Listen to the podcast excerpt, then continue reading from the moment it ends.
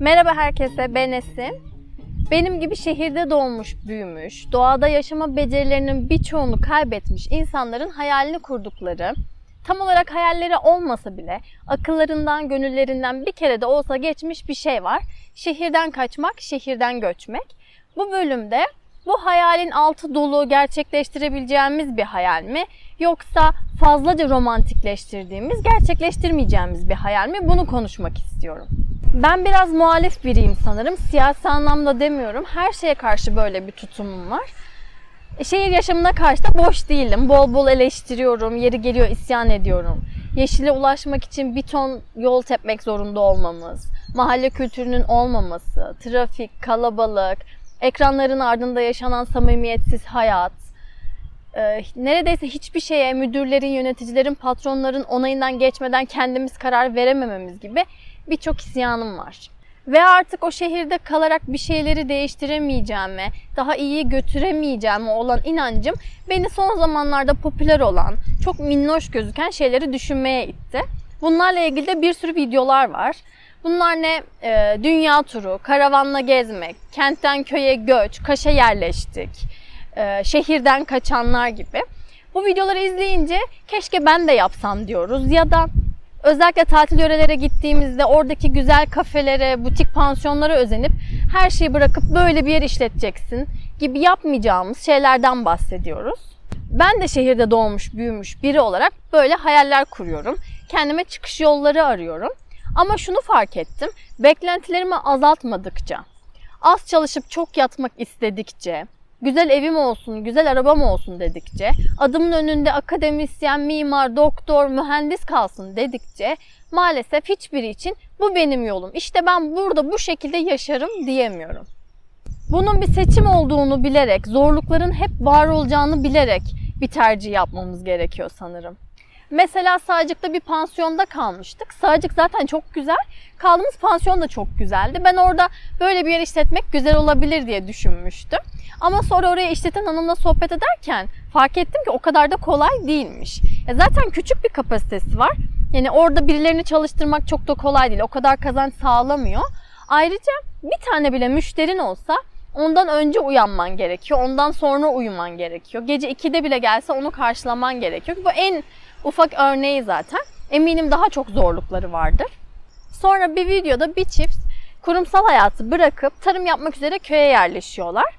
Daha mutlu olduklarını anlatıyorlar ama bunun yanında çok daha fazla çalıştıklarını, mesailerinin hiç bitmediğini, yıllık izinlerinin olmadığını da anlatıyorlar. Ki eminim öyledir. Onu da şuradan biliyorum. Ailemin de bir köy evi var. İkisi de emekli ve para kazanma amacı gütmeden ekip biçiyorlar. Hatta tavuk kaz beslemiştikleri de var. Para kazanmayı bırak, burası için para harcıyorlar, emek sarf ediyorlar. Ki bunu yapabilmek için bile yıllarca çalışmaları, emekli olmaları, beklemeleri gerekti. Yani keşke anlatılan yansıtılan gibi şöyle olsa, sarı lastik çizmelerimizi giysek, bir iki toprağa dokunsak, toprağa dokunmadan yapamasak, kitabımızı okusak, filmimizi izlesek, tatilimize gitsek.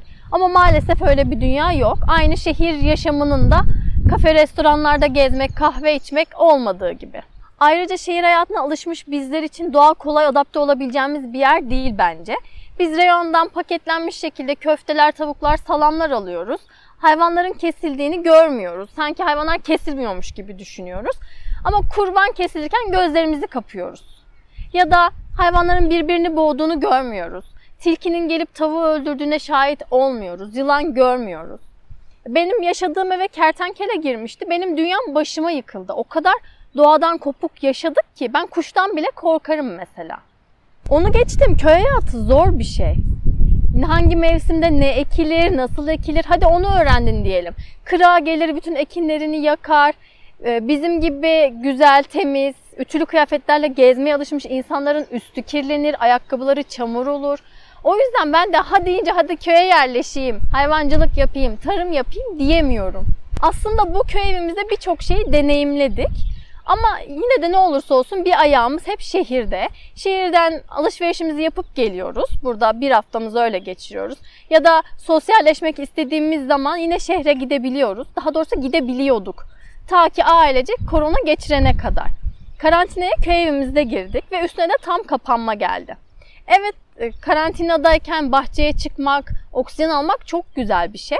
Ama bunun yanında benim gibi market alışverişini internetten yapmaya alışmış birinin haftada iki kere gelen minibüs bakkalı beklemesi değişik bir deneyimdi. Ya da filyasyon ekiplerinin ilk gün yolda sis var diyerek ilaçlarımızı getirmemesi de güzel bir deneyim değildi. Ben derim ki kesin bir terk etme, göçme kararı almadan önce değiştirmek istediğimiz şey kendimizle mi ilgili, şehirle mi ilgili ona bir bakmamız gerekebilir. Eğer yaşadığımız, kaldığımız şehir bizden daha çok götürüyorsa, kattıklarından çok götürüleri olduğuna inanıyorsak o zaman değişim çok da güzel olabilir. Şimdiye kadar mutsuz olduğum evden, işten, kişiden gitmek bana hep iyi geldi. Hiçbir şey daha kötü olmadı ama şehir insanları olarak doğaya kolay adapte olamayacağımızı ve bazı şeylerde bir miktar geri kaldığımızı söylemek istedim. Ve bu bölüm bu kadar olsun. Umarım diğer bölümde tekrar görüşürüz.